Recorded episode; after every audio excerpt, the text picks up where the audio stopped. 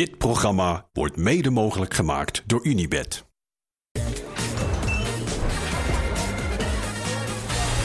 Goedemiddag, daar zijn we weer met een gloednieuw seizoen van de voetbalkantine. Zoals je ziet zijn we verhuisd. Niet meer op de zondagmiddag, maar voortaan te zien op de vrijdag. Hebben we lekker de tijd om voor te beschouwen op het hele weekend. De persconferenties komen voorbij. We gaan contact leggen met locaties waar gevoetbald wordt vandaag. En dat allemaal op een andere dag, maar gewoon in onze eigen voetbalkantine... waar het, zoals altijd, natuurlijk gezellig is. Waar het ruikt naar oud gras en een beetje zweet. Maar dat kan ook komen door de man naast mij. Jordi, fijn dat je er bent. Lekker, dankjewel. Prachtig intro weer van het nieuwe seizoen. Ik heb er ook heel veel zin in om met jou verder te gaan. Lekker, hè? Ja, zeker. Ja, waar heb je het meest zin in vandaag? Aftrappen. Aftrappen bij al die wedstrijden. Gewoon aftrappen. Voetbal, echt voetbal. We gaan aftrappen.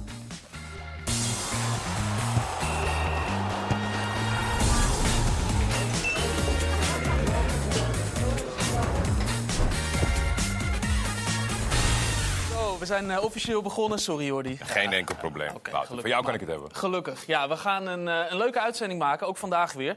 Dat is tenminste de bedoeling. En dan hebben we ook wat aan onze gasten, die vandaag zeker hun best moeten doen. Joey van den Berg, die rustig werd als kind van de kleur rood. En een kleur die hij ook in zijn carrière af en toe tegenkwam. Dat is dan weer, is weer minder. Daarnaast zit Kees Kwakman, die denk ik rustig werd van de kleur oranje in zijn jeugd. Want die kleur kwam je ook regelmatig tegen bij het andere oranje natuurlijk. En een hè? Oh, RBC. Moet je RBC nou, met Robert. Hallo. Sorry, hier. Robert. Ja. Ja. En RBC. Scherp blijven. Ook op de eerste dag. De competitie is begonnen. Ja. En aan deze kant niemand minder dan Wout Brama, voormalig international... die alle Nederlandse voetbalprijzen wist te winnen... en prijkt op lichamen in Enschede en omstreken. Dat heb ik bij jou mogen zien. Ja, we hebben foto's van gezien, van die tattoos. Ik ook. Welkom, Wout. En daarnaast natuurlijk Robert Maaskant. Ooit moest je de bus aan de kant zetten in Wit-Rusland... Omdat jullie... Speelden jullie nou zo slecht of dachten ze dat jullie met matchfixing hadden gepleegd? Jullie zijn echt goed ingevoerd. Ja. Nee, we werden midden op zo'n Russisch landweggetje werden we stilgezet midden in de nacht. Want we hadden een uitwedstrijd gespeeld. En we moesten allemaal de bus uit. En er werden 3 spelers verdacht dat ze omgekocht waren. En die moesten de bus uit en die moesten verantwoording af gaan leggen. Maar die waren gewoon heel slecht? Of, Die waren sowieso heel slecht. Ja. Pijnlijk voor de coach. Maar uiteindelijk zijn ze ook weggestuurd. Moesten daarna met het hele elftal bij de eigenaar van de club komen. Op kantoor. En toen zei ik nog, iedereen maakt wel eens een foutje. En we speelden die wedstrijd overigens gelijk. Maar toen, ze moesten toch weg. Vandaag, waarschijnlijk hadden ze iets te veel geld. Dus soepelere rit naar de studio toe vandaag? Ik heb in ieder geval een lange reis gemaakt speciaal voor jullie, jongens. Heel fijn. Helemaal vanuit Spanje. Dit was die club waar je mij naartoe wilde halen. Ik wilde jou overal naartoe halen, Kees. Ja, het was gebeurd. Ja. Toen Robert ging daar naartoe en toen, ik weet nog dat hij belde s'avonds laat. Ook dat is Robert. Dat is ook Robert. Als ik hem nodig had. Niet te filmen soms. Ik weet nog dat ik een vrijgestellendag had in Eindhoven. En op een gegeven moment iets voor 12 zie ik...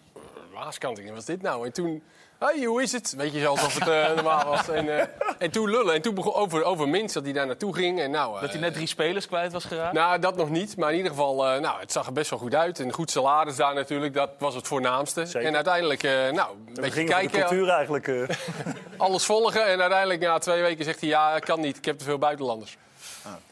Dat was hij even vergeten. Van AC Milan lopen, die mocht alleen rondjes lopen. Ja. Oboddo, die was net verkocht van AC Milan. En die liep daar rond, maar die mocht niet spelen. Want ik mocht met 6 Russen of Wit-Russen spelen. En Europees speelden we dus met een elftal met 11 buitenlanders. Die waren allemaal beter dan die Wit-Russen. Maar dat was een beetje een aparte regel. Dus sorry, Kees nog. Ik had al huisarts gezocht in Minsk. Ging niet door. Leuk wonen, hoor. Robert, jij komt nu direct voor ons dus uit Spanje. Ja. Heb je vannacht zitten kijken naar Spanje-Nederland? Ik zou je heel eerlijk zeggen dat ik heb hem overgeslagen. Maar ik heb ook geen tv daar in mijn huis staan, dus dat scheelt. Maar mijn zoon van 11, dus dat is wel leuk hoe dat nu aanslaat... die wilde echt de wekker zetten om naar die wedstrijd te kijken. En we zitten in Spanje, dus het was Spanje-Nederland, dus dat is leuk om te kijken. Maar ik heb hem helaas moeten overslaan. Ik heb een tukje gedaan. Maar hij wilde het? Ja, hij wilde gaan kijken. Van jou? Jawel, nee, zeker. Hij mocht absoluut gaan kijken van me. Maar ik denk dat hij door de wekker heen geslapen is. Ja, dit waren wat momenten van vannacht dus. Die uitschakeling van Nederland. Kwartfinale. Het was zeker niet onterecht. Dit is de winnende goal in de extra tijd. Goeie goal trouwens. Hij is ook blij op de achtergrond. Zeg. Ja, die zat helemaal op de knie, hè? Ja, maar jullie, het wordt wel gerelativeerd omdat Spanje zo goed is. Jullie hebben allemaal zelf aan dat soort wedstrijden gestaan. Dat maakt toch eigenlijk niet zo uit dat het terechte overwinning is voor Spanje als je het terugbeschouwt? Hoe bedoel je dat het zuur is voor hun? Dat ze hebben verloren? Ja, ik vond het best wel snel de tendens. De meiden zaten in zak en as, terecht. Maar daaromheen was het wel van, ja, ze zijn wel heel goed. En misschien is dit wel de beste ploeg ter wereld. Iets te snel Spanje. Gerelativeerd, wij massaal in Nederland. Dus het is wel gewoon wat het is, toch? Dus ja, je kan er wel door over gaan nadenken. Maar als ze beter zijn, dan houdt het op, toch? Er zaten wel een paar cruciale momenten in die het net aan de andere kant op hadden. Ja, ze hebben het wel gewoon niet zo geweldig gedaan, toch? In heel veel wedstrijden. Want na Amerika waren ze dan een van de grote favorieten. Mm-hmm. En als je tegen Zuid-Afrika kwamen ze al goed weg. Nou, Vietnam, ja... Die mag je winnen. Die mag je winnen. Nee, en nu zijn ze gewoon door Spanje weggespeeld. En dan mag je na afloop Gus wel zeggen dat het gewoon heel erg slecht en teleurgesteld is. Ja. Kwartfinale. Rapinho had nog wel even een scherpe opmerking via Twitter. Wat ik overigens niet heb, maar... Toch weer. Dus eerst uitgeschakeld door de Nederlanders en nu kon ze het niet laten. Die heeft toch nog even oeps gestuurd. Oh ja? Ja. Had natuurlijk ook alles te maken met de uitspraken van Linette Beresteyn. Die zei, daar heeft ze op gereageerd. Ja, en terecht over. Oké, bye, dat ze eruit waren. Ja. Wout, het is dit weekend voor het eerst officieel dat jij echt gaat merken dat je werkloos bent. Ja. Want, dankjewel. Ja, ik zeg het maar even. Hoe is het eigenlijk? Hoe is het dat je dit weekend niet gaat voetballen? Dat is wel onwennig, maar kijk, Twente heeft al een aantal wedstrijden gespeeld. Ja. Dus als ik dat zie, dan denk ik wel van... Een beetje zo'n cringe-gevoel van binnen dat ik denk, ik wil graag dat veld op. Er begint iets te kriebelen. Ja, ik vind dat niet prettig, moet ik zeggen. Ik vind het heel leuk om te zien.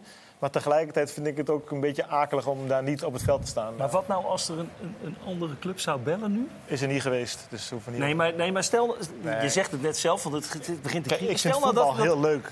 Dus dat is... Ja, maar er komt nu een eerste divisieclub. En die zegt van, kom nou eens even lekker spelen. Je hoeft niet elke keer te trainen. Dat gedoe met die krachttraining, dat hoef je allemaal niet te doen. Dat zal een pre zijn, zeg. Nou ja, daarom. Ja. Maar je gaat bij... Ja, voel ik niks aan. Of een Almere City belt. In de eredivisie, een club die ervaring zoekt... Dat hadden ze eerder moeten bellen, dat A. Maar ik ben de laatste 2 jaar ook wel veel geblesseerd geweest. En dat heeft ook wel meegespeeld in de beslissing die ik gemaakt heb. Kijk, als ik dat nog ga doen, dan moet je daar ook 100% voor gaan. Zo zit ik in elkaar, dan wil je gas geven, dan wil je de training gas geven. En niet een beetje meehobbelen en af en toe een kwartiertje meedoen. Dat zou bij Twente zeg maar, nu het geval zijn geweest. Het was ook niet zo dat ik bij Twente per se moest stoppen. Ik mocht daar wel in de selectie blijven, maar mijn rol werd steeds marginaal. Mm-hmm. Ja, en daar doe ik gewoon te veel voor, daar laat ik te veel voor.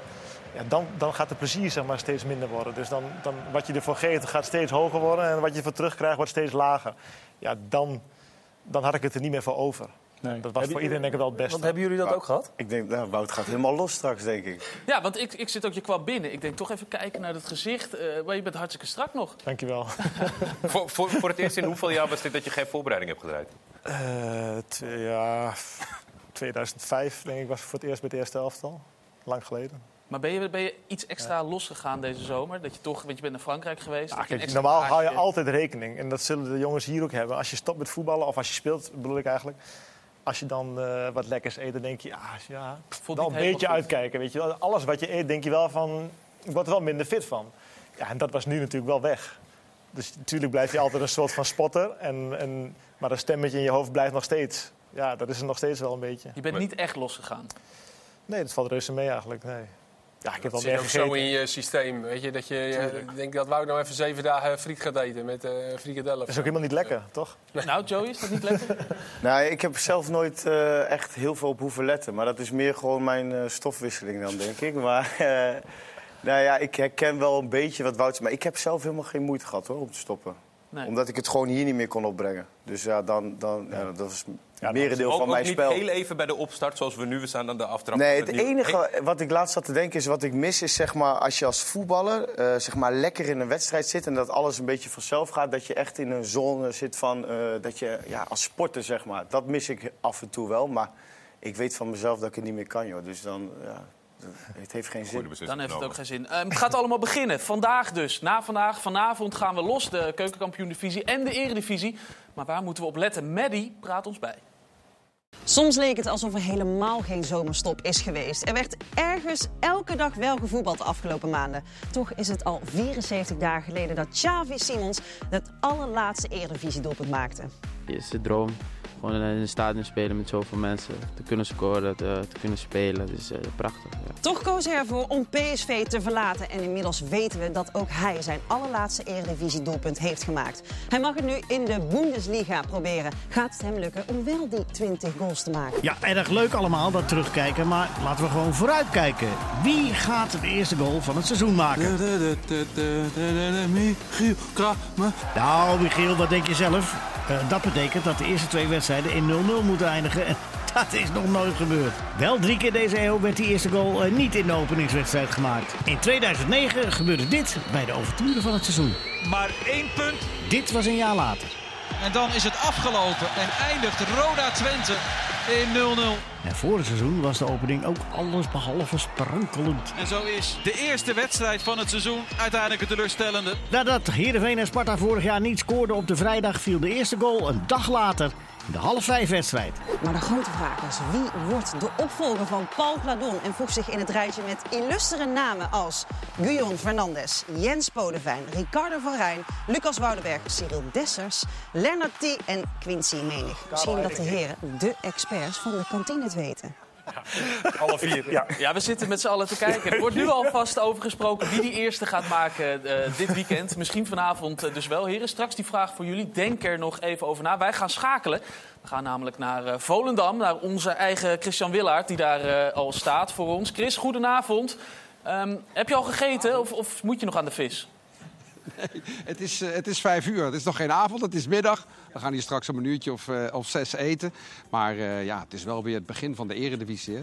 306 wedstrijden en dit is de eerste. Volendam tegen Vitesse. Je rijdt naar zo'n wedstrijd toe, dat doe je zo'n heel seizoen. Jij kent het gevoel ook. Maar als het dan de eerste is, ja, het kriebelt echt weer. Hartstikke leuk. En ook een wedstrijd natuurlijk met wel veel verhalen. Hè? Bijvoorbeeld bij Volendam, die nieuwe trainer Matthias Koller. 32 jaar, de jongste in de Eredivisie. En de één na jongste ooit, de allerjongste, die hebben jullie aan tafel. Robert Maaskant in 2001 bij RBC. Toen was hij 16 jaar. Ja, echt waar.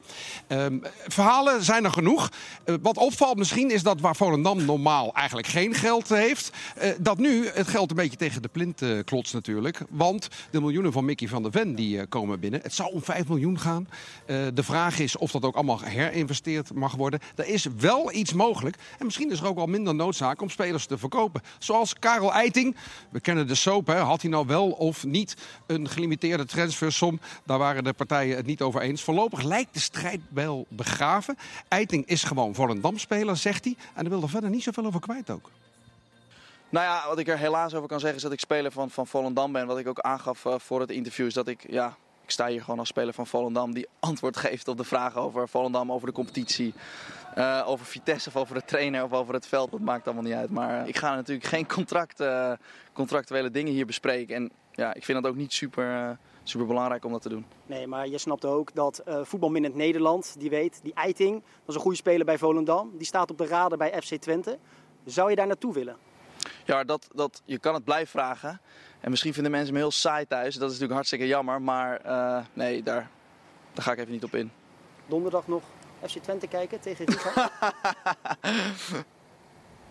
Ja, gewoon kijken als voetballiefhebber. Kijk als voetballiefhebber. Ja, misschien wel. Nou, misschien wel. En dan heeft hij dus gezien dat Twente won. En hopelijk is hij daarna meteen naar bed gegaan. Want dan is hij fit voor vandaag. Als hij erbij is tenminste. Vitesse dan. Die werden vorig seizoen gewoon 10e. Chris, wat verwacht je van ze dit seizoen? Nou, dat is eigenlijk wel een groot vraagteken. Hè? Want bij Vitesse weten we natuurlijk dat er normaal gesproken iedere zomer weer Russisch geld gaat rollen. En dat er dan weer allerlei nieuwe spelers gehaald worden. Allerlei legionairs, huurlingen, noem maar op. Dat is nu een beetje anders. Die Common Group, die overname, die is nog steeds niet helemaal goedgekeurd door de KNVB. Er is wel geld geleend, maar er kan veel minder. Er zijn ook meer spelers vertrokken dan dat er gekomen zijn. Bero is weg, Tronstad is weg, Flamingo is weg. Toch wel sterkhouders. Maar de belangrijkste sterkhouder, die is gebleven. Million Manhoef. Daarvan hadden ze eigenlijk wel verwacht dat hij weggekocht zou worden. Maar hij is er nog. Dan denk je, daar is Philip Cocu dan heel erg blij mee. Maar toen Manhoef terugkwam van vakantie, werd hij toch even kritisch benaderd door zijn trainer. Hij zei op het begin dat ik een bolle kop had gekregen op vakantie. Dat zei hij tegen me. Dus, wat zei jij toen? Ik zei, nee, ik kom door die kooltrui. Dus misschien een beetje vakantiekilo's eraf. Dat zegt hij. Een paar dagen, dan is het wel oké. Toch? Ja, ik vind het nu al oké. Ja, oké, nou mooi. Ja. Zou ik dat tegen hem zeggen? Nou ja, hij had vakantie gehad, dus ik heb het goed gehad. Hij is natuurlijk bij Jong Oranje nog verder getraind. Dus hij heeft eigenlijk een vrij korte break gehad vergeleken met de rest. En, hij heeft zich al een dag eerder gemeld dan eigenlijk gepland was. Dus dat vind ik altijd wel mooi. Dus daar maak ik me geen enkele zorgen op. Ja, Manhoef is dus klaar voor het nieuwe seizoen. En jij ook, Chris, want jij ziet er goed uit. Geen kooltrui aan, maar dat had zomaar gekund. Chris, hoe laat gaat het beginnen? 8 uur gaan we voetballen. Gaat de bal rollen in dit seizoen van de Eredivisie. Eindelijk. Maar om 7:30 beginnen we al met de uitzending. En Mario Been is de analist. Dus wordt een feestje. Mooi. Heel veel plezier daar. We hadden natuurlijk nog een vraag openstaan. Ik denk, Kees, ik begin maar bij jou. Zien we vandaag het eerste doelpunt bij Volendam-Vitesse? Of zien we het pas morgen gebeuren? Nou, dat hoop ik wel. Ja. Toch? Dat wel in de eerste wedstrijd dat het geen bloedzaai 0-0 wordt. Het heeft een beetje een reputatie natuurlijk. Is dat zo? Seizoensopening. Ja, zeker. Kleine doelpunten. Ik denk dat er bij Volendam altijd wel doelpunten vallen over het algemeen. En dus, ja, en Vitesse is inderdaad een groot vraagteken. Trouwens, Volendam ook hoor. We ook maar afwachten waar die staan. Maar wie gaat er maken? Ja. Ik denk ED Arcus. ED Arcus. Eigen doelpunt, hè? Ja. Etje. Nee, tuurlijk niet, man. Ja. Eiting. Gewoon vanuit wrok, vanuit dan Henk Veerman. Schiet een bal van Henk Veerman schiet hem binnen. Ja, vanuit ADO, vanuit Den Haag. Die kan zomaar gaan scoren vandaag, Henk Veerman. Ja, dat is zeker waar. Ja. Die kan hem zomaar gemaakt worden. Wout, wat denk jij? Ja, Karel Eiting, ik sluit me aan. Ja? Goeie speler, man. Vind je dat goed spelen? Hij zit lekker op één lijn. Ja, is een goede speler. Wat is er zo goed aan? Ik vind, hij combineert zijn inzicht heel goed met zijn traptechniek. Daar is hij natuurlijk het best in. Dat zijn zijn twee grootste kwaliteiten, denk ik. Dus wel goeie voor Twente zijn. Ja, ik wou net zeggen, als je ze tips aan me overgeeft... Ze daar niet aan gedacht hebben. Ja. Ik zal Arnold eens bellen. Ja, snap ik ook niet dat ze daar niet aan gedacht hebben. Ja. Tot slot, Joey. Wie hem gaat maken? Ja, want je mag geen speler van ADO noemen. Ja, mag wel. Ja, je mag... Manhoef. Ja. Zag er afgetraind uit, dus ja. Die loopt iedereen aan gort. Was trouwens ook een goede voor Twente geweest. Zeker. Die hebben geen echte buitenkant. Volgens mij hebben ze een aardige prijs gevraagd voor Manhoef, toch? Ja? Dat weet ik niet. Ja, volgens mij was hij best wel prijs. Ik neem aan van wel. Ja. Nee, maar goed, Twente heeft niet echt een specifieke buitenspeler. Nee, maar ze hebben ook niet echt geld. Dus dat is ook wel een beetje moeizaam. Maar dat is al jaren niet, toch? Nee, maar goed, dan... Ze zijn jouw salaris kwijt, dus... Ja, dat scheelt, ja. Kunnen wel iets tussen mannen voor een maandje Van Bergen staat te denken. Ja, je weet je Van Bergen. Ja, het staat zo aan te denken. Vond je dat gisteren bij het kijken ook, Wout? Dat er nog wel wat moet gebeuren met de selectie? Bij zo'n wedstrijd, of valt dat wel mee vroeg in het seizoen? Beide. Ik denk dat als je Twente nu gezien hebt, de laatste 2-3 wedstrijden...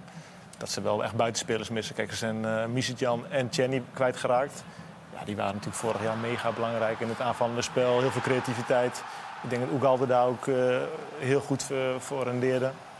Ja, die ben je nu allebei kwijt. En gisteren speelden ze met Van Wolfswinkel op links. Dat is natuurlijk geen linksbuiten. Nee. Daan Rots is een ander type buitenspeler. Ik vind dat een groot talent. Alleen, ja, het is geen type Tjerny. Is in het druk zetten heel belangrijk. Die kun je echt vertrouwen. Is een betrouwbare speler. Kan heel goed meevoetballen, maar heeft een minder goede individuele actie. Dus ja, daar hebben ze nog wel kwaliteit nodig. En die Eiting, hè, want daar hadden we het net al over. Chris had het er ook over, die eventuele arbitragezaak. Kees, als jij nou even moet inschatten, hoeveel procent is er dat die weggaat bij Volendam? Ja, ik denk dat niemand weet hoe het nou precies in elkaar zit. En ik heb het idee dat ze het zelf ook niet weten in eigen kamp. Want ik vind het heel erg lang duren. Het contract bedoel je? Ja, het contract. Ja. En het was 2 weken terug was er al sprake van een arbitragezaak. Maar die is nog steeds niet op gang gekomen dus. Dus ik kan me niet voorstellen dat hij blijft. Ook omdat er best wel wat in de media is gekomen ook. En dan hoorde je ook wel dat Eiting zelf daar niet heel erg blij mee was met hoe het allemaal gaat. Dus ja. Valt er wat te zeggen voor de houding van Volendam? Die zegt het mooi. Nee, we hebben het er net over. Als je een clausule in je contract hebt, lijkt het mij dat je een clausule in je contract hebt. Maar er zit dus blijkbaar er haken en ogen aan. En ik denk dat het tussen Eiting en Volendam gaat, dat Twente daar buiten staat. Dat lijkt me. Ja, nou ja, zo werd het niet gebracht door de Telegraaf. Twente werd even de Zwarte Piet toegespeeld. Terwijl die volgens mij gewoon hebben gehoord... Er is een clausule van 4 ton. Ja, nou, prima, dat bieden we. En dan gaan we met de speler om tafel. Lijkt me logisch. Maar er is iets tussen Volendam en Eiting. En hij zegt daar zelf, nou, dat zagen we in dat schitterende interview...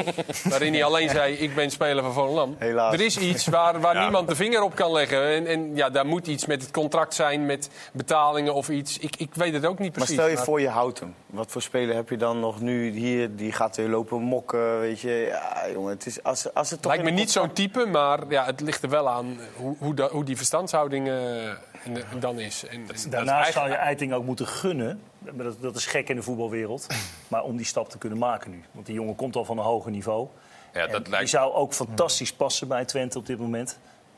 Ik zou hem zelfs nog wel hoger zien spelen qua niveau. Maar zijn carrière ging wat minder. Die is toen bij Volendam aardig tot bloei gekomen. Ik bedoel, hij heeft heel bewust de stap gemaakt om naar Volendam te gaan. Om daar te gaan spelen. Overigens heb ik wel eens begrepen voor een redelijk bedrag ook nog.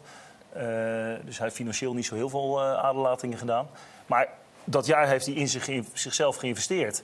En nu kan hij dan die stap maken weer terug naar de subtop. Ja, dat zou hem gegund zijn. De grote vraag is natuurlijk, is hij er klaar voor? Er is maar één man die dat weet. Dat is onze eigen dataman, Max Toemen. Max, Karel Eiting, roep maar. Ja, nou ja, goed, de analisten die hebben er ook zeer goed kijk op. Maar nou ja, als je gewoon gaat kijken naar de cijfers... dan spreken die op zich ook wel voor zich. We hebben een kaartje gemaakt waarin staat hoe hij presteerde als speler van Volendam afgelopen seizoen. En ik zeg daar expres bij als speler van Volendam. Want dit zijn hele aardige cijfers. Aanvallende statistieken die in principe wat makkelijker zijn als je bij de gerespecteerde top speelt. Toch tot 10 assists gekomen. Een van de 7 spelers die dat is gelukt. Dat deed hij dan ook voornamelijk uit corners. Maar goed, hij staat qua gecreëerde kansen en et cetera... grote gecreëerde kansen gewoon heel erg hoog. En dat is wat dat betreft zegt dat wel iets over de speler Eiting. Dus op datagebied zeg je halen? Ik zou hem halen. Kijk. Is het iets wat op te vangen is voor Volendam? En eventueel vertrek nog van Eiting? Nou, het gaat voornamelijk in het dorp, om het zo maar even te zeggen, over Muyamba en Eiting. Ja. Dat als die twee vertrekken, dat de problemen wel groot zijn. Maar ik mag aannemen dat er lijstjes zijn. Er is nu wat geld voorhanden om spelers te halen. Dus ja, het lijkt mij logisch dat er dan nieuwe komen. Maar dat zijn wel... Eiting was veruit de belangrijkste speler vorig jaar. Op het veld, maar ook naast het veld. Ja. Heeft die hele ploeg aangestuurd. Heeft dat nieuwe systeem, heeft hij helemaal... heeft hij met die groep dat één gemaakt. En niet alleen die corners, ook dat voornamelijk heeft hij voor elkaar gekregen. Als een echte leider is hij opgestaan. Dus als hij vertrekt, dan verliezen ze niet alleen zijn technische en zijn tactische bagage... maar ook gewoon een echte aanvoerder die de boel bij elkaar houdt. En die Muyamba die kopte nog wel eens een bal binnen. Ja. Robert, verbaast het jou dat niemand hem oppikt? Er is overigens wel interesse voor hem. Alleen, het lijkt niet vanuit Nederland te zijn. Hij ging op een gegeven moment wel heel erg makkelijk scoren vanuit die standaard situaties. Kijk, je zoekt altijd, als je naar dat soort spelers kijkt... kijk je natuurlijk ook naar goals. Iemand met lengte die meegaat en die ballen erin kan koppen. Ik vind het lastig bij hem. Ik ken zijn contractsituatie ook niet. Maar ik weet niet of hij nou zomaar eventjes mee gaat draaien, voetballend gezien... bij een club die veel hoger speelt. Kijk, dat hij dit heel goed kan, dat is geen twijfel. Maar ja, bij een subtopclub wordt wel wat andere dingen gevraagd aan de bal ook. En dan ben je natuurlijk ook veel meer aan de bal. Hij heeft een contract tot 2025 met nog een optie voor dat Volendam hem dan kan verlengen in ieder geval. Opties zijn gevaarlijk bij Volendam. Die wordt in ieder geval verlengd. Dus zo maar de vraag hoe lang. Ja. Dat kan heel lang zijn. Maar je hebt toch het gevoel, als je hem zo ziet... Mieke van der Ven had natuurlijk hetzelfde. Daar had je ook het idee van, wie pakt hem op? Niemand pikt hem op. Dat was wel even een andere categorie, hoor. Mieke van der Ven. Ja. Ik kon wel even iets bij te ballen. Dat was... Daar hebben er even een paar in Volendam, zou zeggen, een tokkie gedaan. Een paar clubs hier in Nederland. Een tokkie, een dutje. Oké. We moeten toch over Volendam. Dan hoort er ook af en toe een Volendams woord in, hè? Ja, help ons even. Was er niet wel interesse? Op het eind, PSV. Op het allerlaatst. Op het allerlaatste kwam, toen Wolfsburg, toen kwamen Feyenoord en PSV. PSV verloor 4-gever volgens mij. Ja. Dus toen kwamen ze. En Feyenoord was toen al... hij leek toen nog naar Feyenoord te gaan, maar Wolfsburg verhoogde het bod. Dus voor Volendam was dat ideaal, want toen ging dat een beetje tegen elkaar op. Maar dat heeft heel lang geduurd voordat... ik zat toen Martinez en Tagliafico, dat weet ik ook wel. Maar je kan ook alvast verder kijken dan de spelers die je al hebt, hè. Ja. Dus, maar dat geeft veel... Je noemt net Feyenoord. Ik zou Eiting ook bij Feyenoord zien op het middenveld. Ja. gewoon qua voetballend vermogen naar voren toe kunnen spelen, dingen kunnen forceren. Feyenoord scorend uit standaardmomenten. Nou, daar scoort hij blijkbaar uit zijn data ook heel goed in. Dus daar had ik hem ook zo gezien. En zeker als je hem voor 4 ton op kan halen. Dat kan dus blijkbaar niet. Maar... Het is nog een gek fenomeen. In Nederland gaat het vaak over bord op schoot scouten. Dat je te veel om je heen kijkt en niet verder over landsgrens heen bijvoorbeeld. Maar toch in de KKD en onderin, dan met zo'n Van de Ven en zo... dan missen ze toch best wel vaak een goede speler. Ja, dat klopt. En... Nou, bij Van der Ven was het bedrag misschien net eventjes wat anders dan bijvoorbeeld een Van der Belt. Die had dan natuurlijk een clausule, maar ook Wiever voor heel goedkoop. Ja. Vaak zijn het dat soort bedragen. Dan denk ik, als je de top 4 bent, ja, weet je... Ja, wat kan je misgaan? Joey Veerman, 5 ton was hij op te halen. Ja. Nou, ik denk dat AZ hem 62 keer bekeken heeft.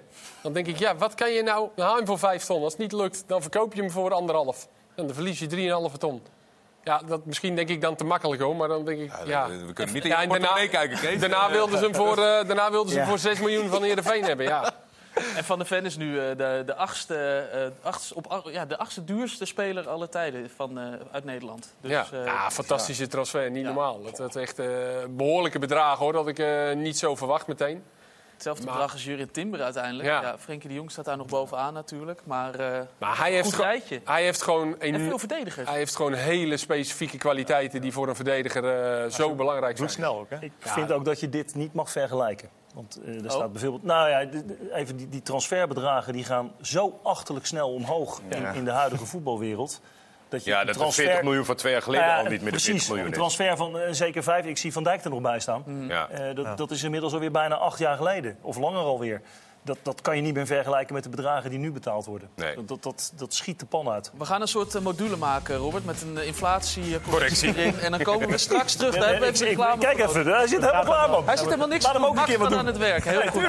Straks zijn we terug, want het is vrijdag en dat betekent persconferentiedag. En dan gaan we natuurlijk luisteren naar de trainers van de topclubs. Onder andere Maurice Stijn, maar ook Arne Slot. En dan ging het ook over deze man, Lut Charel Geertruida. Die hier nog scoort tegen Ajax, maar bijna weg zou kunnen. Uiteindelijk toch niet. Wat gaat er gebeuren? Horen we zo.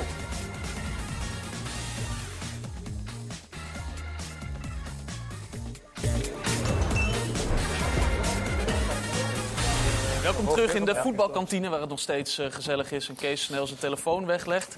Heel goed, Kees. Heel professioneel. Het is vrijdag en dat betekent persconferentiedag. Er is een hoop gebeurd, ook vandaag. We gaan even een rondje maken langs alle topclubs. Laten we beginnen bij de club waar het misschien wel het meest onrustig is op dit moment. Die club komt uit Amsterdam en de trainer daarvan heet Maurice Stijn. En hij had het in de persconferentie over de posities waar er nog versterkingen gaan komen.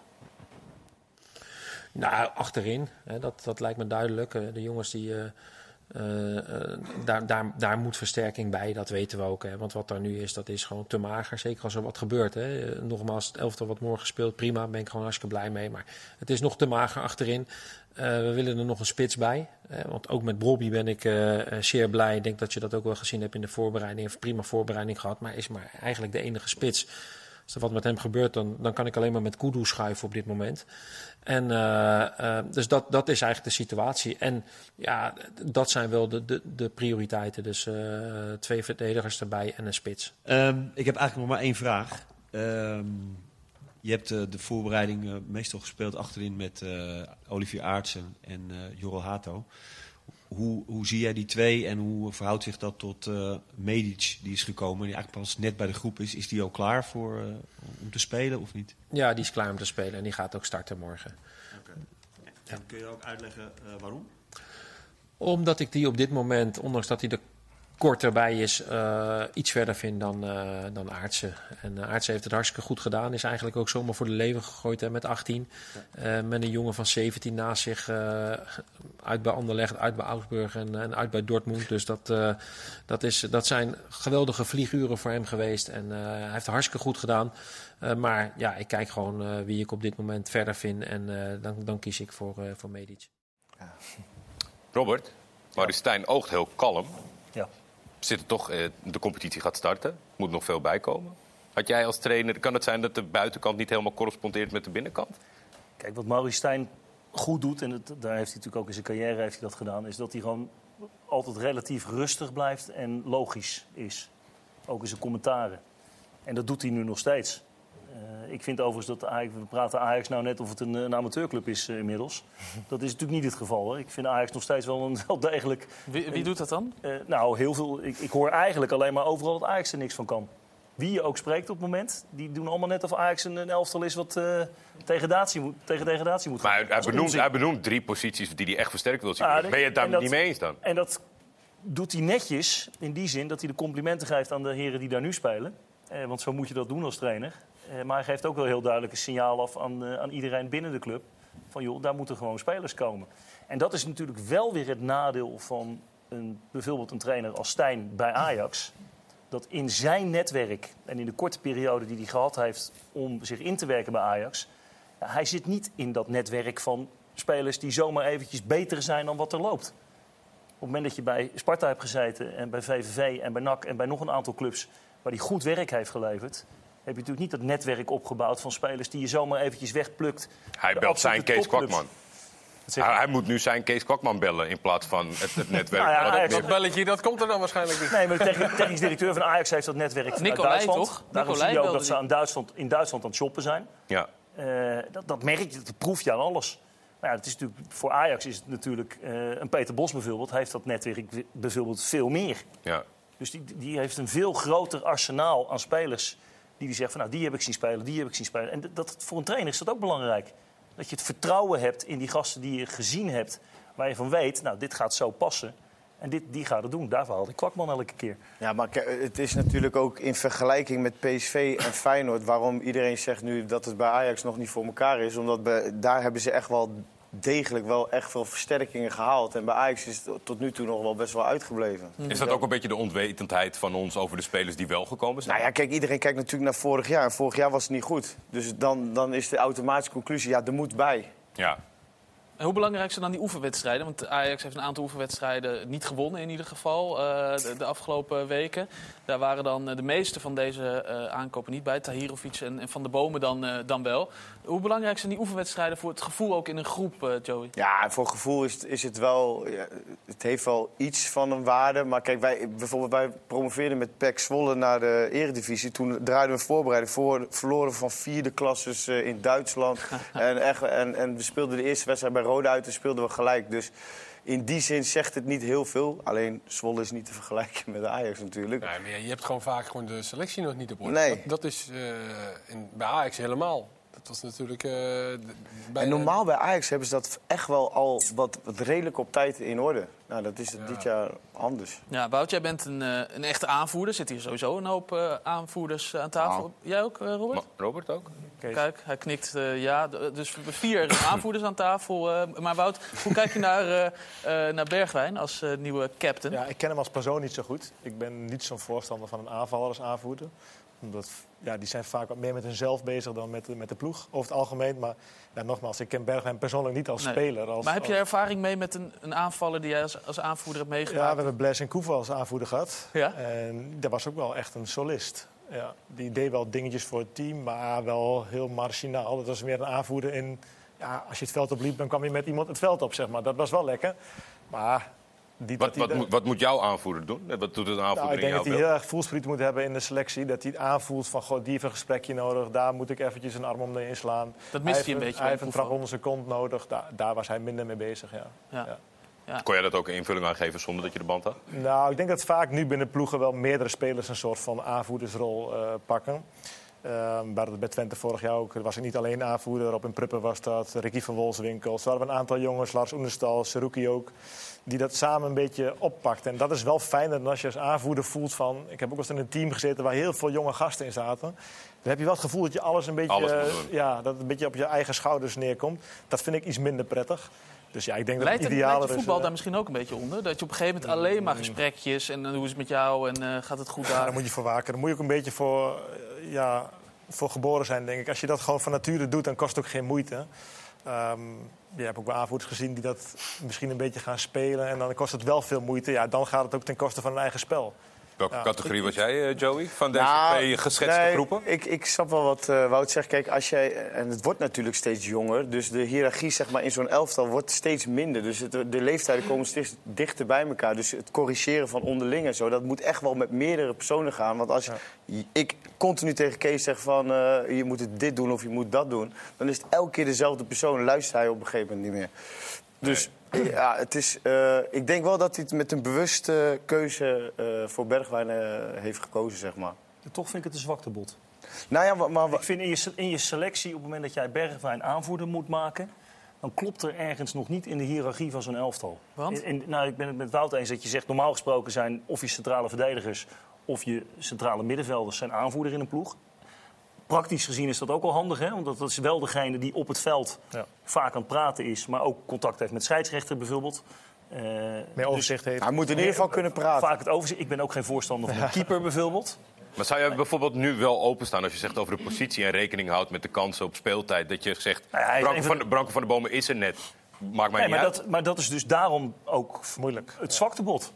Op het moment dat je die wel hebt, dan kies je voor een andere aanvoerder. Dus ik denk dat het aanvoerderschap van hij is er al, precies. Er is geen alternatief. Ja. Tenminste, niet een goed genoeg alternatief. Maar Kees, ik denk dat hij hem gewoon meer verantwoordelijkheid wil geven. In de zin van, hij moet het ook gewoon weer laten zien. Vorig jaar was het ook een prikkel voor zijn eigen inbreng. KUT-jaar, zeg maar. Dat voor hem. Hij moet gewoon, hij moet het gaan laten zien. Ooit? Want er wordt vaak gezegd dat trainers dan psychologie van de koude grond, die gaan dan iemand, waarvan ze wat meer hopen te zien aanvoerder maken. Heeft dat ooit gewerkt? Ik denk, Steijn heeft natuurlijk ook gehoord hoe het daar vorig jaar aan toe ging. En ook Bergwijn, zijn naam werd daarin een aantal keren genoemd. En ik denk dat hij daarin echt wel een keuze heeft gemaakt van, ik probeer hem op deze manier te prikkelen. En ervoor te zorgen dat hij het voortouw neemt in allerlei dingen. En dan nog denk ik niet dat Bergwijn hetzelfde gaat doen als Tadić. En dat hoorde je hem ook zeggen. En dat moet hij denk ik ook niet doen. Nee. Precies wat Wout zegt, iedereen is daar ook anders.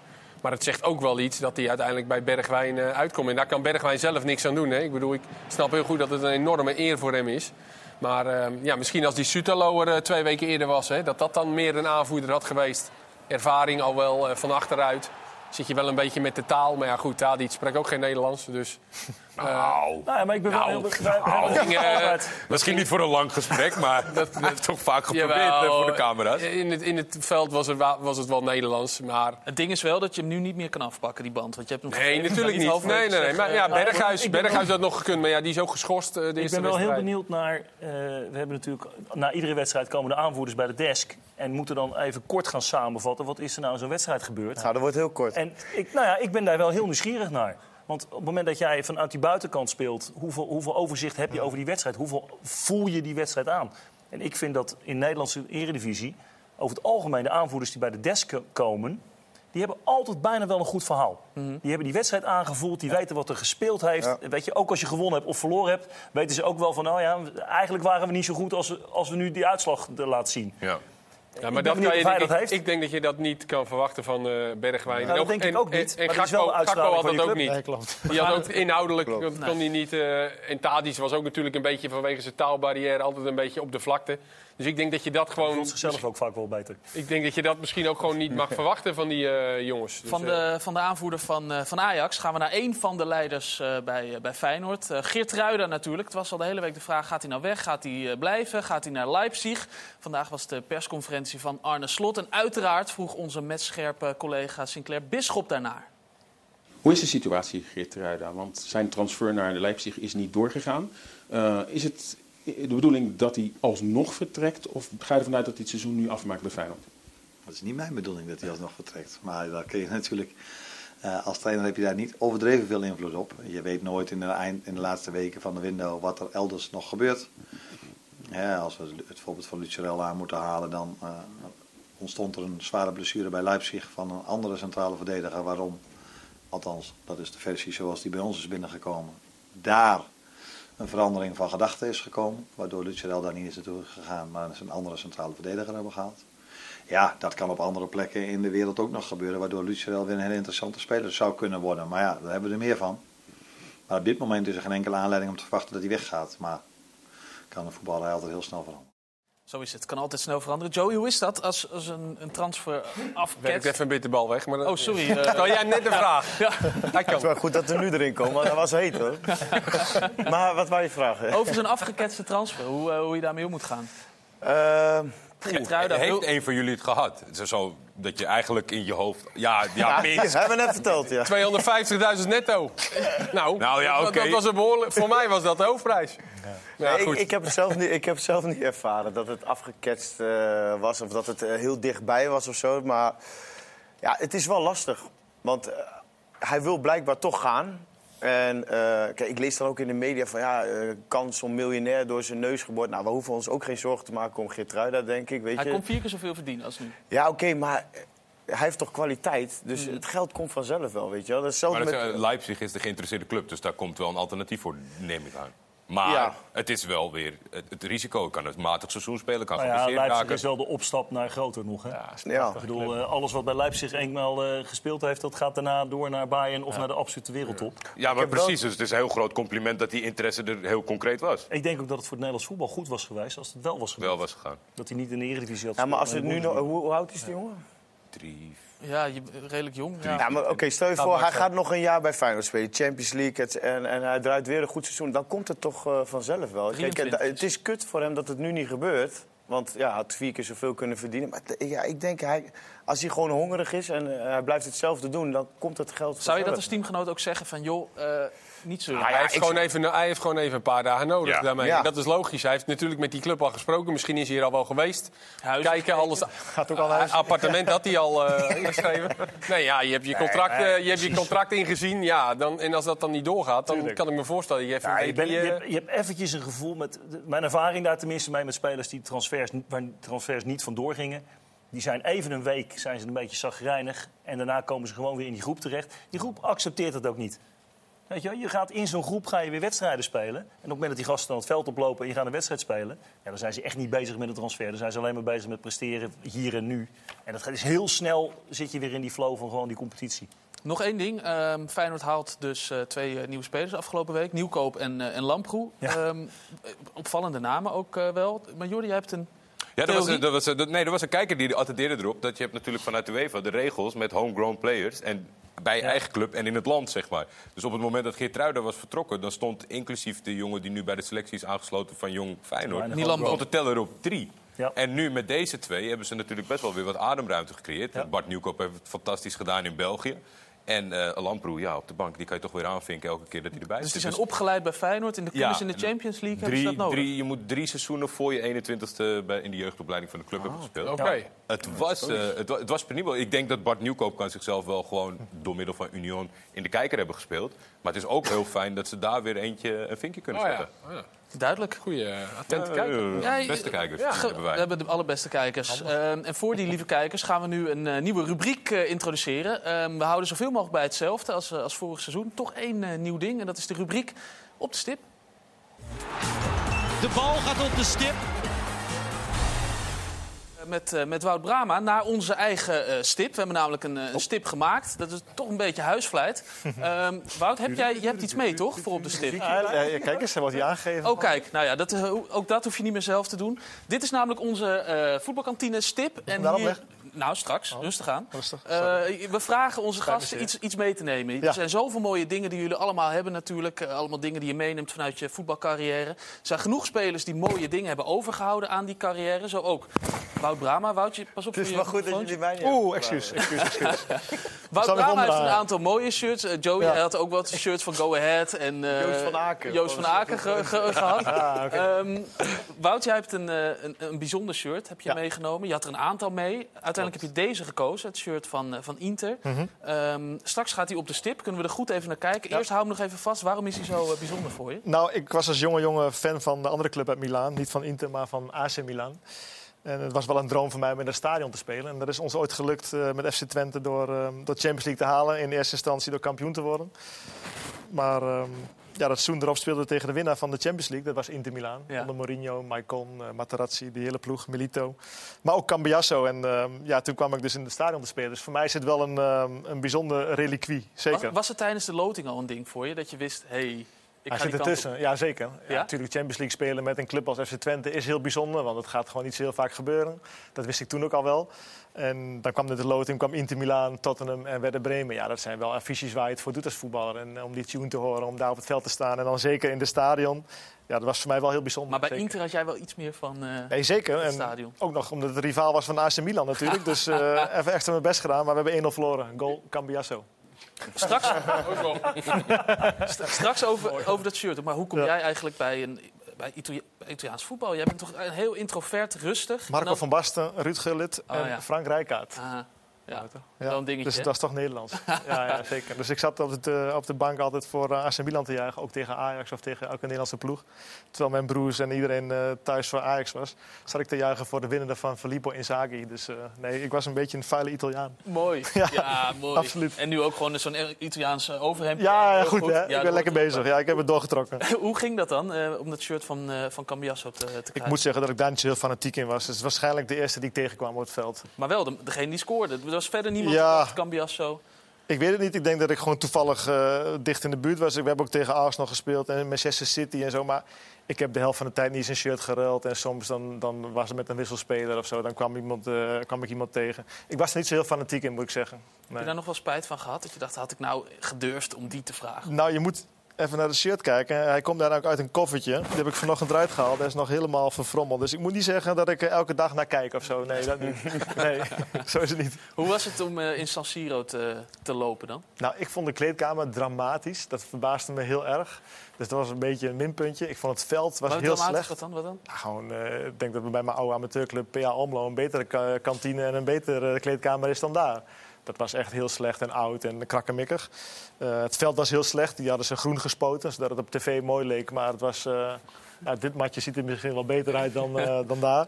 Dus dat viel me wel tegen, moet ik zeggen. Maar ja, dat is allemaal al veel minder erg als het de Champions League gaat en tegen Inter Milan is. Het was een oude bak, maar dus wel die Champions League tune en dat logo, hè? Ja, kijk, ze hebben gewonnen in 2010. Dus het was voor Twente natuurlijk een geweldige ervaring. Thuis gelijk gespeeld. Mooi goal van Theo Jansen. Mooi. Uit verloren, helaas. Kan gebeuren. Goal van Cambiasso. Jij hebt je shirt. Hij mag op de stip. Nou, heel mooi. Gaan we dat doen. Kijk eens. De bal gaat op de stip. Toch moet ik zeggen, Wout. Ik had gehoopt op iets anders dat je mee zou nemen. Waar heb je op gehoopt? Ja, dat is een bekend verhaal. Je zal er echt niet meer over willen praten. Maar eigenlijk die sneakers. Ja, ik weet niet of iedereen het hier weer bekend is. Maar ik heb inderdaad een blessure opgelopen door een sneaker. Ja, dat klopt. Maar die heb ik weggedaan. Dus die had ik niet mee kunnen nemen. Oh, is dat op een gegeven moment... Want jij bent heel lang geblesseerd geweest door die... Ik ben uiteindelijk 10 maanden uit geweest, ja. Ja, maar dat kwam ook omdat ze niet wisten wat ik had. Ik had een botvliesirritatie op mijn hiel. Op MRI zagen ze niet, op echo's niet. Ze hebben niet gevonden wat het precies was, totdat ze gingen snijden. Dus na 6 maanden, het ging niet vooruit. Dus ik trainde voor Jan met de korte achternaam om me fit te houden. Ik ging 3 keer in de week mountainbiken en dan met een slipper in die houders, zeg maar, in die trappen. Ja. En dan kon ik mezelf wel fit houden, zwemmen en dat soort dingen. Maar ik kon gewoon geen schoenen aan, het deed gewoon zoveel pijn. Dus alsof iemand echt met een mes in mijn hiel stak. Dus dat deed echt heel veel pijn. Welk merk? Ga ik hier niet noemen, maar... Wel een heel duur merk, toch? Hij was te duur om hem weg te gooien, in ieder geval eigenlijk. Dus daarom ben je er maar op blijven lopen. Ik kwam erachter dat het die sneaker was. Ik ken dit verhaal trouwens. Nee, daarom. We moeten even wat context nodig. Jij kocht een hele dure schoen. Ik had een half dag die nieuwe schoen aan. En ik had mega veel pijn in mijn voet. Dus ik heb hem uitgedaan halverwege. Het was in de winter, weet ik nog. Ik ben daar nog weer schaatsen, weet ik. En de volgende dag wil ik trainen. En ik doe die voetbalschoenen aan. Nou, echt, ik denk, dit is niet normaal, man. Zoveel pijn in mijn voet. Dus ja, ik weet zeker dat het door die schoen is gekomen. Een halve dag heb je aan gehad? Ja. Echt niet normaal. Dat is te lang, Kees. Mag die firma blij zijn dat je de naam niet noemt? Ja, ik ben er 10 maanden uit geweest. En vooral dat ze niet wisten. Toen die operatie eenmaal gedaan was... Maar je hebt ze niet meer aangehad daarna? Nee, je hebt ze een halve dag aangehad? Nee, joh. Ze zijn te koop? Marktplaats? Nee, ik heb ze weggeflikkerd, wou ik zeggen. Maar echt een ritueel op een gegeven moment toen je wist dat het daardoor kwam? Ja, meteen. Ik heb ze meteen weggedaan. Die deed ik nooit meer aan. Nee, joh. Maar ik heb ook helemaal geen schoen aangehad. 10 maanden lang bijna. Ik heb alleen maar slippers gelopen. Ja, er wordt wel eens gezegd, Wout Brama heeft te lang op die sneakers gelopen. En ze waren zo duur dat hij dacht, ik blijf erop lopen. Maar je hebt ze dus echt maar een halve dag aan. Nee, ik heb ze echt maar een halve dag aangehad. Ja, ik heb dit met voetbalschoenen gehad. Dat was in mijn ene laatste jaar bij Volendam. Raakte ik in september geblesseerd. En ik had maat 47. Zo. En daar had ik dus ook altijd... Daar had ik... Steeds? Of, want je zegt zo... Nou ja, je hoort het al. Ik had maat 47 en ik raakte in september geblesseerd. En ik ging in de winterstop weer trainen. Dus ik had die schoenen uit het hok. Nou ja, ik denk, die heb ik zo lang niet aangehad. Dus ik ging een beetje lopen. Ik denk, ja, het zit een beetje krap. En daarna weer. En ik krijg op een gegeven moment last van mijn hiel. Ik denk, ja, wat is dat nou, joh? Ik denk, nou, naar de fysio. Krijg ik last van mijn andere hiel. Ik denk, ja, dat is wel heel toevallig. En nog een keer naar de fysio. Wedstrijdje spelen, in de rust eruit. Weer geblesseerd. Toen ging ik naar Pier Tol, de oude voetballer. Die heeft natuurlijk een sportwinkel bij ons. Ik zei, ja, Kees, ik zeg, het is zo'n gek verhaal. En hij zegt, nou, ga je eens even op die schoenen, via maat. Ik zeg, ja, mijn maat. Ik zeg, ik heb 47 al 15 jaar. Had ik 47,5. Moest ik dus gewoon, had ik nog... En ik woonde toen op de dijk in een huurhuis. En ik had daar een kelder. Daar lagen 12 dozen Nike-schoenen 47. Die kon ik dus allemaal... en toen moest ik, heb ik de laatste 2 jaar heb ik op 47,5 gespeeld. We hebben ergens in jouw loopbaan een kleine groei gehad. Kees die zegt, ja, als je ouder wordt, dan krimp je. En dan gaat je voet ook naar beneden. Ik zeg, ik ben 32, Kees. Maar dat schijnt dus echt zo te zijn. Ja, dat geloof je toch niet? Nee. Ja. Dat was een beetje mijn laatste periode bij Volendam. Dat was echt succesvol. Ja. Nou, die opties allemaal, die contracten nu tegenwoordig. Ongelooflijk, nu snap je waarom. Ja. Kees is dus al een beetje uitgezakt. Ja. Dat is naar zijn 48 gaan. Ja. Dat is geen rijtje. Waar eindigt het? Het wordt steeds meer. Morgen om 4:30 speelt PSV tegen FC Utrecht. Ook zij hadden natuurlijk een persconferentie. En Milan van Dongen die was bij Peter Bos. Kan je ook al wat zeggen of dan Sangaré, Veerman en Tilman... of dat dan een soort van ideaal middenveld is? Nee. Daar is het echt nog te vroeg voor, hè? Ja, veel te vroeg. Maar we hebben natuurlijk nog veel meer goede middenvelders. Guus Til, Ismail Saibari. Dat zijn ook jongens die op de aanvallende posities kunnen spelen. Dus hebben meerdere smaken. En Isaac, hè? Ja. Want natuurlijk moet je concurrentie hebben in de selectie, dat begrijpt iedereen. Maar wat betekent het voor hem en ja, zijn contractverlenging waar veel fans natuurlijk ophopen? Ja, dat ligt bij hem, of hij dat wil doen. Ik denk dat hij in ieder geval gezien heeft dat we hem serieus nemen. Dat hij, dat als hij het goed doet, dat hij dan ook speelt. En het is aan hem om uiteindelijk de beslissing te nemen. Ja, Tilman komt misschien naar PSV. Dat zou dan ten koste kunnen gaan van Babadi, Joey. Ja. Dat vind je niet leuk? Nou, het zou zonde zijn, hè, want het is wel een leuk speler, toch? Ja. Ik vind het een hele leuke speler om te kijken. Heel, heel jeugdig, maar ook wel gewoon... doet zijn dingen allemaal. Alleen, ja, waar ik nu weer bang voor ben, is... Het gaat nu alweer over contracten bij die jongen. Weet je, en dan denk ik van... Het is wel een beetje de rode draad ook door de uitzending van vandaag. Ja, nee, kijk... ook hoe hij dit doet, zeg maar, dat verraadt wel echt klasse. En het middenveld, zeg maar, wel in samenwerking met elkaar klopt. Dus ja, het zou wel echt jammer zijn als die... Nou ja, die jongen gaat waarschijnlijk wel komen. Van Bayern komt hij toch. Ja, hij kan ook aan de zijkant spelen, toch? Even speel. Nee, je hebt natuurlijk wel 3... want ze hebben Achterbakken, Jacco en Lang hebben ze niet zoveel. Ja, Vertessen, maar ja, ik denk dat niet echt voor PSV uiteindelijk een basisspeler gaat worden. Dus dat is nog wel gunstig. Ik denk dat het eerder voor Til. Dat is vervelend wordt. Want die Saibari valt ook elke keer goed in. El Ghazi hebben ze nog. El Ghazi, ja, heb je nog. Ja, maar volgens mij gaat dat niet echt lekker met Bos, toch? Nee, volgens mij. Het is Babadi, trouwens... Aankomend seizoen loopt het contract af. Dus het is normaal gesproken niet heel gek dat het daar nu... Ja, maar het is meer dat het pech bij anderen vaak overgaat. Ja, maar dat snap ik wel. Maar uiteindelijk, zo'n jongen die breekt door in de zin van... Hij heeft goed gedaan. Alleen, waar gaat het nu weer over? Volgens mij heeft Bos het ook vandaag in de persconferentie gezegd van... ja, we hopen dat die blijft en zo. Ongeacht wat er ook gebeurt, het speelt toch in zo'n jongen zijn hoofd in. Ja. En hij is net lekker bezig. En als je dan met dat soort dingen weer gaat komen... Want de entourage zegt dan weer van... ja, nee, we gaan niet verlengen, weet je wel. Die zien ook weer geld in hun ogen. Hoe kom je er nog onder vandaan? Want volgens mij, voordat hij goed en wel indruk had gemaakt... kwamen er gigantische bedragen voorbij. Bijvoorbeeld vorig seizoen voor Bakayoko. Ja. Dus je doet er ook niks aan dat gewoon de interesse van het buitenland er al is. 15 miljoen naar Paris. Paris Saint-Germain. Deze zomer weer Napoli. Dus, ja. Zonder dat jij en ik hem wel in actie hebben gezien, zeggen zij al van kom maar hierheen voor 15 miljoen. Het spelletje heet ook betaald voetbal, hè? Ja. Het telt wel mee. Zeker. Ja. Maar we kunnen hier allemaal op vrijdagmiddag zitten nu. Misschien makkie. Omdat we toevallig een balletje konden trappen. Ja, ik niet.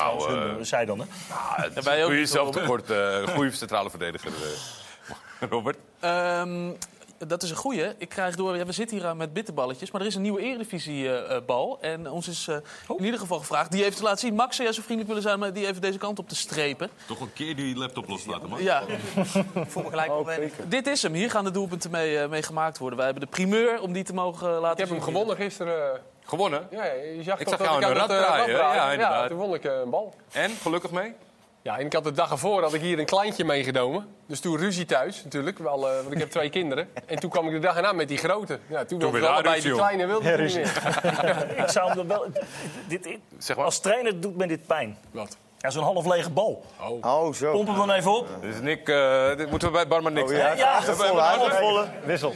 We gaan de Eredivisie beginnen. Mag je hem ook vasthouden? Ja, kun je hier met dat ding. Ja, probeer jij hem ook eens. Oh, leuk, krijg je toch nog een balletje. Dit doet pijn. Ja, nu begint lekker balletje, hoor. Ja, kop hem deze kant. Is Luc de Jong trouwens de beste kopper ter wereld, Wout? Ter wereld weet ik niet. Maar, alle tijden, nee. Hij is in Nederland wel uitzonderlijke hoogte, denk ik. Zo. Ja, zeker. Echt een goede kop. En dat was hij bij Twente al. Hij kon heel goed koppen. Had hij natuurlijk Ola John aan de ene kant. En aan de andere kant Chadli. Dat is ook lekker, hè? Chadli, dat helpt wel natuurlijk. Dat kan wel eens slechter zijn. Had bij PSV ook Jetro Willems een periode. En Max natuurlijk. Max die alles voorslingt. Ook bij Barcelona. De Spanjaarden staan natuurlijk niet bekend om verdedigen. Maar daar heerste die ook wel in de lucht. Maar ter wereld is misschien helemaal... niet zo slecht, gedacht. Nou zal er misschien in Uruguay in de eerste divisie... misschien ook een hele goede iemand in de chat voor je koppen lopen. Maar het is helemaal niet... Als echte spits ook... Ja.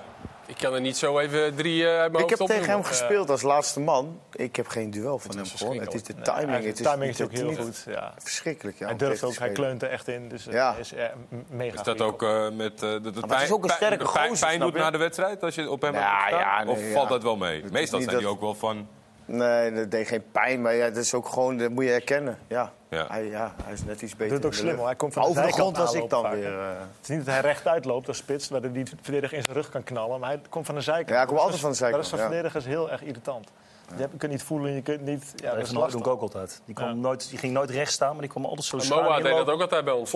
Moa deed dat ook heel goed koppen. Die was heel klein. Tenminste, heel klein. Maar hij is echt kloten, want je staat stil als verdediger en hij is altijd in beweging. Dus hij heeft altijd meer sprongkracht. En hij klapt er altijd dan tegen je aan. En dan... Ja, dat doet hij ook nog, ja. Hele vervelende... We begonnen heel positief. Niet eerlijk wat u deed. De competitie gaat dus vandaag beginnen. Ik kan het niet vaak genoeg zeggen. Dat betekent ook, dat hoort er ook een beetje bij... dat we gaan voorspellen wat er allemaal gaat gebeuren. Dat is aan onze 2 gasten, aan Joey en Wout, is het de beurt. We hebben een bord hangen, voorspellen met verdetten. Jullie zijn onze verdetten vandaag. En dan is de vraag of jullie met z'n tweeën op dat bord... even jullie voorspelling willen aangeven van de wedstrijd... Loop vooral die kant op. Dan gaan wij vanaf hier ben ik gestopt, ben ik eindelijk een verdette. Ja. Zou je altijd zien, Wout. Zou je altijd zien. Dan krijg je ervan. Allebei even een eigen voorspelling doen. En... Zullen we nog wel even voor Volendam Vitesse het laatste nieuws vertellen? Wat dan? Gooi er even in, Kees. Dat Karel Eiting ziek is. Echt waar? Okay. Dus, heeft ook pech, hè? Joey weet genoeg. Dus, het heerst waarschijnlijk. Zij begint. Nou, het laatste nieuws komt van Kees, maar we gaan straks even bij Chris vragen. Die heeft uiteraard even nagevraagd hoe dat precies zit. Het wordt ondertussen al gespeeld. Het gaat al heel hard. Even kijken. We hebben een Veerman is ziek. Nee. Al die Volendammers. Dit gaat wel op hoog tempo. Joey is van de gelijkspel. Wil je het allemaal doornemen? Sorry. Maar... Ga vooral door, hoor. Toch wel. PSV wint en bij Wout. Nou, Joey, verwacht wat van Utrecht. Ik heb goed gevoel bij Utrecht. Een keer. Dat mag toch wel, maar, na 6 jaar. Van mij mag dat zeker, Joey. Alleen voor morgen of voor de hele top periode? Nee, voor het jaar. Oké. Utrecht gaat de top 3 aan. Je zit nu aan Wout's kant, hè, Joey? Sorry. Nou, ik denk dat Wout... Ajax, hè?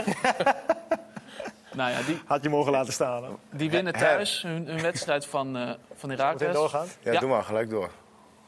Oh, pek. Voor de oude club van Joey. Ja, maar die ga ik wel volgen, hoor. Ik had op de heenweg Bram van Polen aan de lijn. Die heeft er vertrouwen in. Ja, echt waar? Gek. Absoluut. NEC Excelsior. Doe jij mee eens, Wout. NEC. NEC. Ja. Verwachten jullie NEC... Gaan die de lijn van vorig jaar doortrekken, dan wordt het gelijk, denk ik. Oh ja. Ze hebben een goede ploeg, hoor. Ik vind NEC een goede ploeg hebben. Ja, vind ik ook, ja. Ze hebben wel een paar jongens verloren.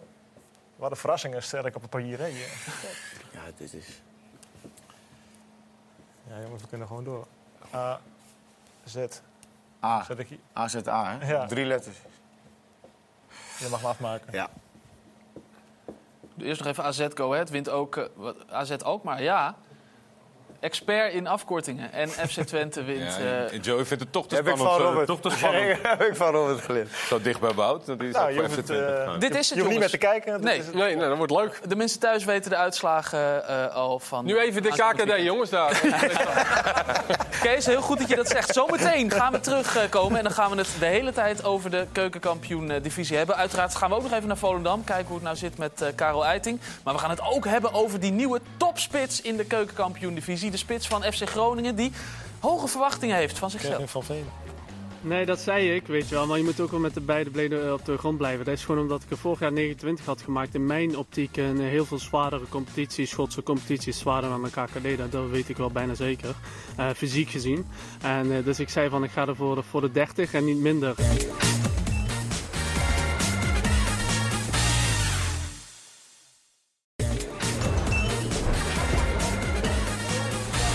Welkom terug in de voetbalkantine. Kees Kwakman zei het net al. Hij kreeg het laatste nieuws binnen. Het zou gaan over Karel Eiting. Op datzelfde moment zat Christian Willaert, die had net met ons gesproken... rustig aan een balletje gehakt of een aardappeltje. Chris, en toen? Het was aardappel, saté en varkenshaas. Hartstikke lekker. En toen zag ik de perschef van Volendam langskomen, Sonny. En ik zei, goh, ik hoorde dat jullie een paar blessures hadden. Buur, Blommestein, zijn dat nog steeds de mannen die geblesseerd zijn? Is de rest er gewoon bij? En toen zei hij in eerste instantie ja. En toen keek hij een beetje bedenkelijk. En toen zei hij ja. En ik hoor net dat Karel Eiting zich ziek heeft gemeld. Dat zou dan gebeurd zijn tussen 4 en 5 'smiddags. Nou kan het natuurlijk zijn dat iemand die verwikkeld is in een transfer zo plotseling ziek wordt. Maar als dat zo plotseling is dat het een paar uur is voor een wedstrijd... dan wordt dat natuurlijk wel enigszins verdacht. Soms is dat ook hoe het spel gespeeld wordt. Ik moet altijd denken aan een verhaal van het virus Maduro. Die speelde bij Valencia met Iban Helguera. En die ging op de training alles verstoren eigenlijk. Pionnen omschoppen, in eigen doel schieten bij de partijtjes. Nou, zover gaat het bij Eiting nog niet. Maar hij heeft zich wel ziek gemeld. En misschien is hij wel echt ziek. Zou zomaar kunnen. Ja, maar wat denk je zelf? Ja, ik denk van niet. Dit is natuurlijk wel een beetje zoals het spel gespeeld wordt. Hij is al eerder even ziek geweest toen het de eerste keer speelde. Rond die discussie over die gelimiteerde transfersom. Is hij even niet komen trainen. Wat wel opvallend is. We zagen in het eerdere gesprek dat we met elkaar hadden. Het interview wat ESPN donderdag met hem heeft opgenomen. Gisteren dus. En toen zei hij nog van ik wil er verder niks over kwijt. En ik ben gewoon voor een damspeler.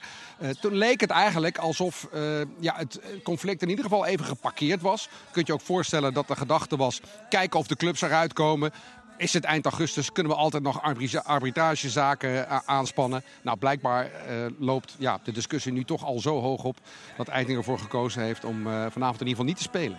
Dankjewel, Chris. Duidelijk verhaal. En eet rustig nog even, zou ik zeggen. Want Kees? Dat heb je al verdiend. Never a dull moment, toch? Ja, zag je deze aankomen? Deze zag ik eerlijk gezegd... Nou ja, meer in dat het deze kant op zou. Ik weet wel net al dat niemand weet hoe het nou precies zit. En dit past wel in dit verhaal. Ja. Dat blijkbaar toch gewoon... en dat zei ik al, dat vanuit de kamp Eiting... dat dat gevoel gewoon niet meer goed is. En die is natuurlijk ook vanwege Team Jonk bij Volendam gekomen. Hij was volgens mij nog in Afrika deze zomer met Jan Smit. Kent Jongkind en Van Leeuwen heel goed. En ik kan me heel goed voorstellen dat hij zich heel slecht behandeld voelt. Maar toch dat interview van gisteren, ik snap... hij gaat niet zeggen, ik ben heel kwaad, ik wil hier niet meer zijn en zo. Maar dat is wel een heel groot verschil met je ziek melden.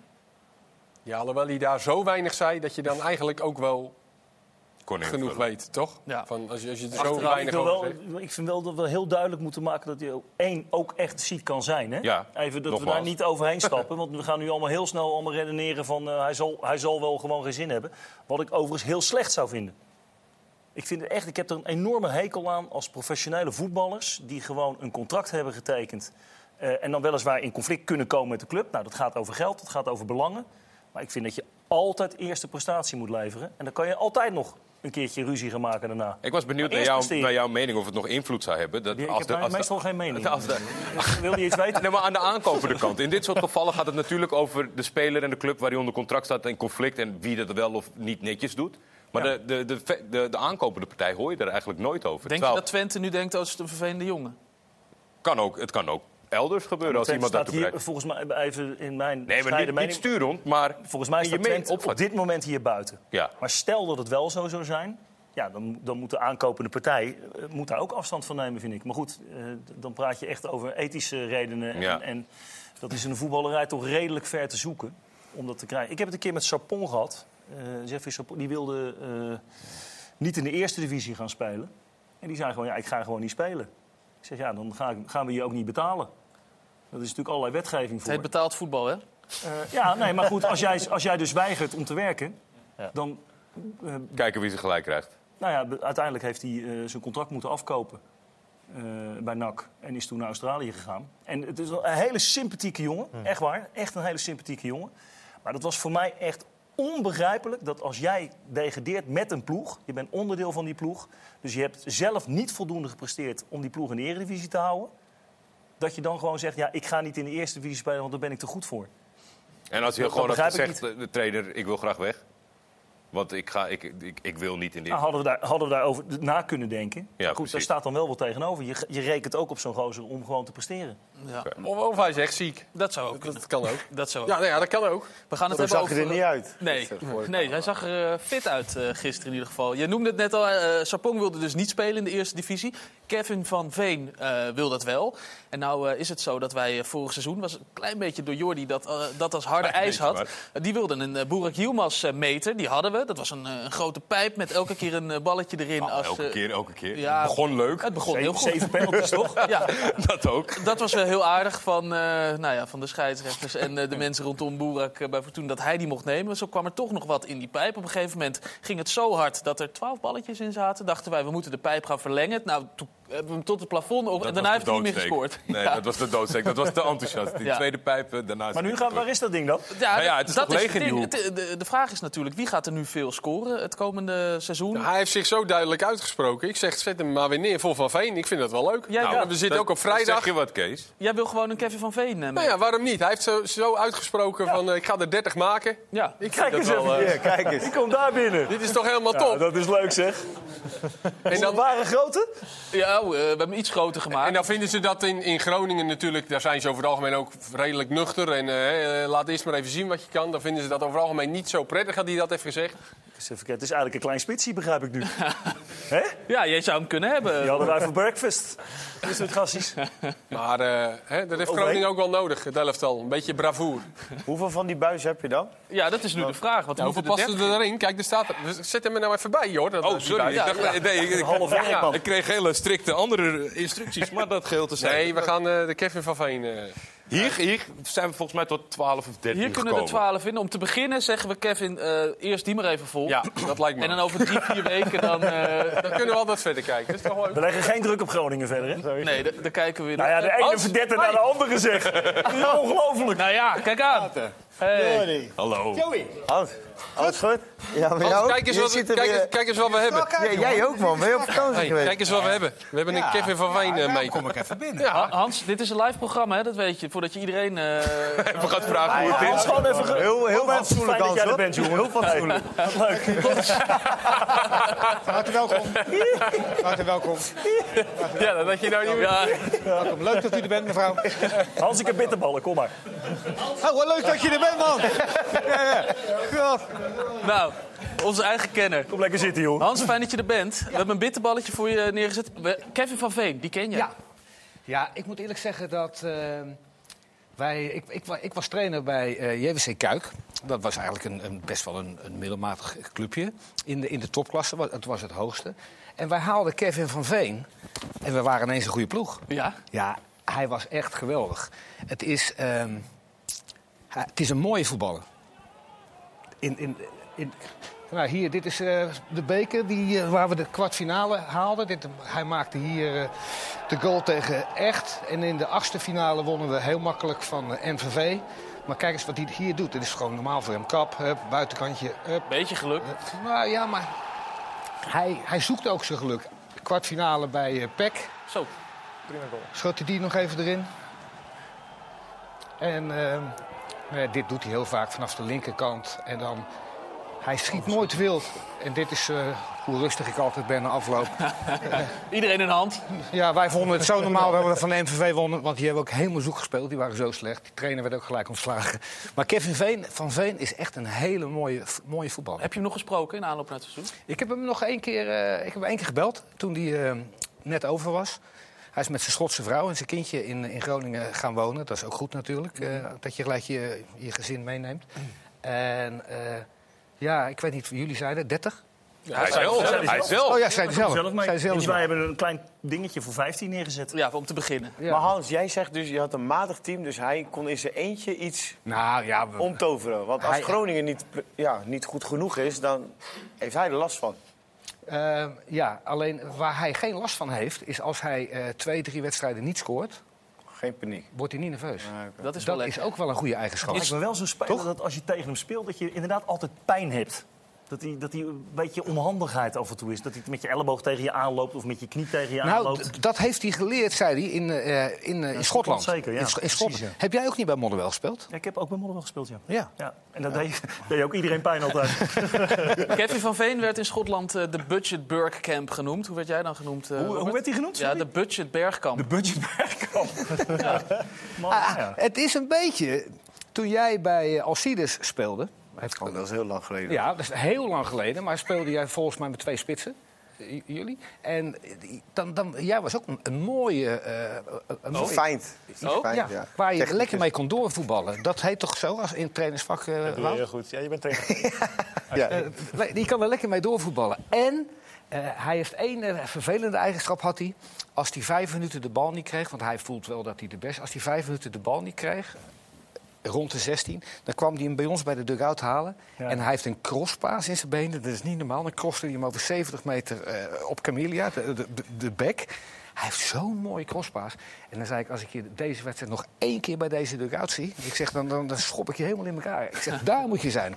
Dus ik had wel eens in de Eredivisie speelt, man. Of bij Barcelona dat betreft. Is een mooie voetballer. Kan die koppen, ja. Dat is ook een goeie. Het is geen geweldige koppen. Oh, nou...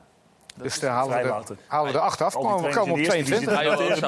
Hans, 6:15, voetbal op vrijdag. Ja. Een kwartier eerder dit seizoen. Heb jij aangevraagd? Je denkt, toch even wat extra tijd? Nee, ik hoorde eerst dat wat ik heb aangevraagd... dat dit programma blijft. Kijk. Hier, dit vind ik een mooi programma. Vind ik echt superleuk. En ik kijk ook heel erg vaak. Ik vind het heel mooi dat mooi tijdslot. Lief vrijdag. Hans, dankjewel. Is dit mooi geweest? Nee, helemaal. Nee, zeker niet. Geef iedereen even een hand. Nee, ik wil even als hij weggaat straks. Met Sinterklaas die binnenkomt en weg. Nee, 6:15, wat ga je doen? 7:15 gaan we ietsjes langer voorbeschouwen dan de voorgaande jaren. Mm-hmm. Tot 8:00. Lekker. En dan gaan we heerlijk schakelen met Pascal. Lekker pingpongen, dat niet langer dan 30 seconden bij één wedstrijd. En dan gaan we daarna heel kort nabeschouwen. Niet van 10 tot 11:15, maar van 10 tot 11:30. Niet te lang, kort, krachtig. Eventjes een paar mooie... Alle goaltjes. Goaltjes, eventjes een trainer, eventjes Kevin van Veen. Tuurlijk, een paar doelpuntjes van Kevin laten zien. Crosspaasje van Kevin. Ja, crosspaas van Kevin. Wat verwacht je eigenlijk van de kampioen? Laten we beginnen met de 2 die omhoog gaan. Nou, weet je, iedereen noemt Groningen. En... Terecht? Dik, ja. Toch? Ja, toch? Ja. Iedereen. Emmen? Ja, Emmen is wel... zijn centrum kwijt natuurlijk. Araujo, Veldmaten zijn er natuurlijk voorin best wel een paar kwijt. Ja. Maar hebben Partycheck gehaald. Heb jij nog tegen gespeeld, denk ik? Nieuwe trainer. Bij de Graafschap. Nee. Nieuwe trainer. Grim. Dit is een nieuwe bal. Dit is een nieuwe bal. Mooi. Vrijballetje. Zeker. Ja. Ja, maar wat verwachten jullie? Ik denk Groningen en dan dat er daarna een groepje komt. NAC. Emmen, NAC, Willem II, misschien ADO. Cambuur. ADO denk ik ook wel. Die hebben ook wel weer veel gedaan. Kalletjes iets erbij, kent die competitie. Als die van Michem erbij krijgen, ADO, dan hebben ze... Ja, die kunnen nog wel wat ook. Ze nog een andere jongen gehaald, Ido, van Arsenal. Waarom? Ja, die links buiten. Maar dat is een Nederlandse jongen, toch? Ja, die was bij ons op stage. Maar die is naar ADO gegaan. Bij Heerenveen, ja. Wat zei je? Want hij heeft bij Willem II en Ajax in de jeugdopleiding gezeten. Ja, maar dat is heel snel gegaan. En die, is toen die heeft in de Youth heel goed gedaan. En toen is hij naar Arsenal gegaan. Linksbuiten van Arsenal. Ja. Ido. Joël Ido, ja. Maar Kees, even tussendoor. Er kwam wel even een belangrijk dingetje. Ja. Van Michum, gaan naar ADO. Het stond vandaag op VI ook, hè, dat hij als het goed is rond is. Dus die mag weg. Dus voor de eerste divisie gewoon een hele goede speler. Ja, maar was hij vorig seizoen voor de eerste divisie? Ja, hij heeft goed gedaan. Maar goed gedaan. Ja. Maar misschien met het geld dat binnenkomt, zeggen ze... er komen een zootje anderen. Dat zou zomaar kunnen. Dat is dan wel ook nodig. Als er een zootje anderen komen, dan weet jij toch, Kees? Nee, dat weet ik niet. Noemen ze een zootje anderen? Nee, want degene die komen, die ken ik niet. Ook die jongen die nu van Newcastle is gehuurd. Die keeper is van Werder Bremen gehuurd. Ja, ik ken al die jongens niet. En wie gaan er tegenvallen, Hans? Kijk even naar Eindhoven stiekem uit de ooghoek. Die heeft erg goed gedaan, maar die zijn natuurlijk ook wel weer... Eindhoven is Briem kwijt. Penders die nu klaar is voor... wel klaar is voor Sparta, denk ik. Hans, even wat anders, want we krijgen af en toe wat tips van kijkers. Zo kreeg Jordi een tip over de homegrown spelers van Feyenoord. Nou krijgen we van een toilet in het stadion van de Graafschap... krijgen we een foto doorgestuurd, geloof ik. Wat is dit? Oh, een jonge Hans. Dat is een jonge Hans. Dat is mooi. Is dit een soort eerbetoon? Sommigen hangen op het stadion, hè? Nooit meer. Dit is de mensen ze zijn er met een standbeeld. Ik moet zeggen, de Simon Kistenmakers en de Juri Kolofs en de Peter Hofsteders... die hangen allemaal in het stadion en ik op de wc. Dus eigenlijk een beetje mijn plaats. Een mooie eer, toch? Hans, fijn dat je er was. Ik had één vraag nog. Wout, wat ga je doen? En wanneer? Goeie vraag hebben we eigenlijk helemaal niet gedaan. Dat weet ik nog niet zeker. Ik ben in gesprek met de club. Maar je gaat bij Twente blijven? Die kans aanwezig, ja. Maar we hebben daar voor mijn vakantie over gesproken. Ik ben net terug, dus we gaan er na de vakantie over 8 september, hè? Gaat er wat voetballen? Nog een keer. 8 september nog, ja. Twente moet toch, je moet zo'n jongen toch in de opleiding hebben, man. Die moet met jonge gasten bezig zijn. Gaat even onhold. Topgasten opleiden. Onhold. Hij is zich nu eerst aan het voorbereiden op die afscheidswedstrijd. En ik heb een clausule, hè? Heel belangrijk, ja. Pas daarmee op met die opties. Wout, dankjewel. Fijn dat je er was. Vergeet je shirt niet, of anders laat hem liggen. Nou ja, dat zou ik niet heel erg vinden. Robert, fijn dat je er was. Hans, zet hem op straks. Kees, succes met Volendam-Vitesse zo. En Joey, succes met... voetbalpraat, hè? Vanavond ook nog na, Hans. Hoe laat? Je blijft hier. Ja, 11 uur hebben we nog even voetbalpraat. Om 11 uur. Daarvoor voetbal op vrijdag, ESPN vandaag. Wat een feest! Het is een heerlijk. De vrijdag is begonnen. We gaan stoppen. Ik kan er niet meer overeind. Dank voor het kijken. Tot volgende week.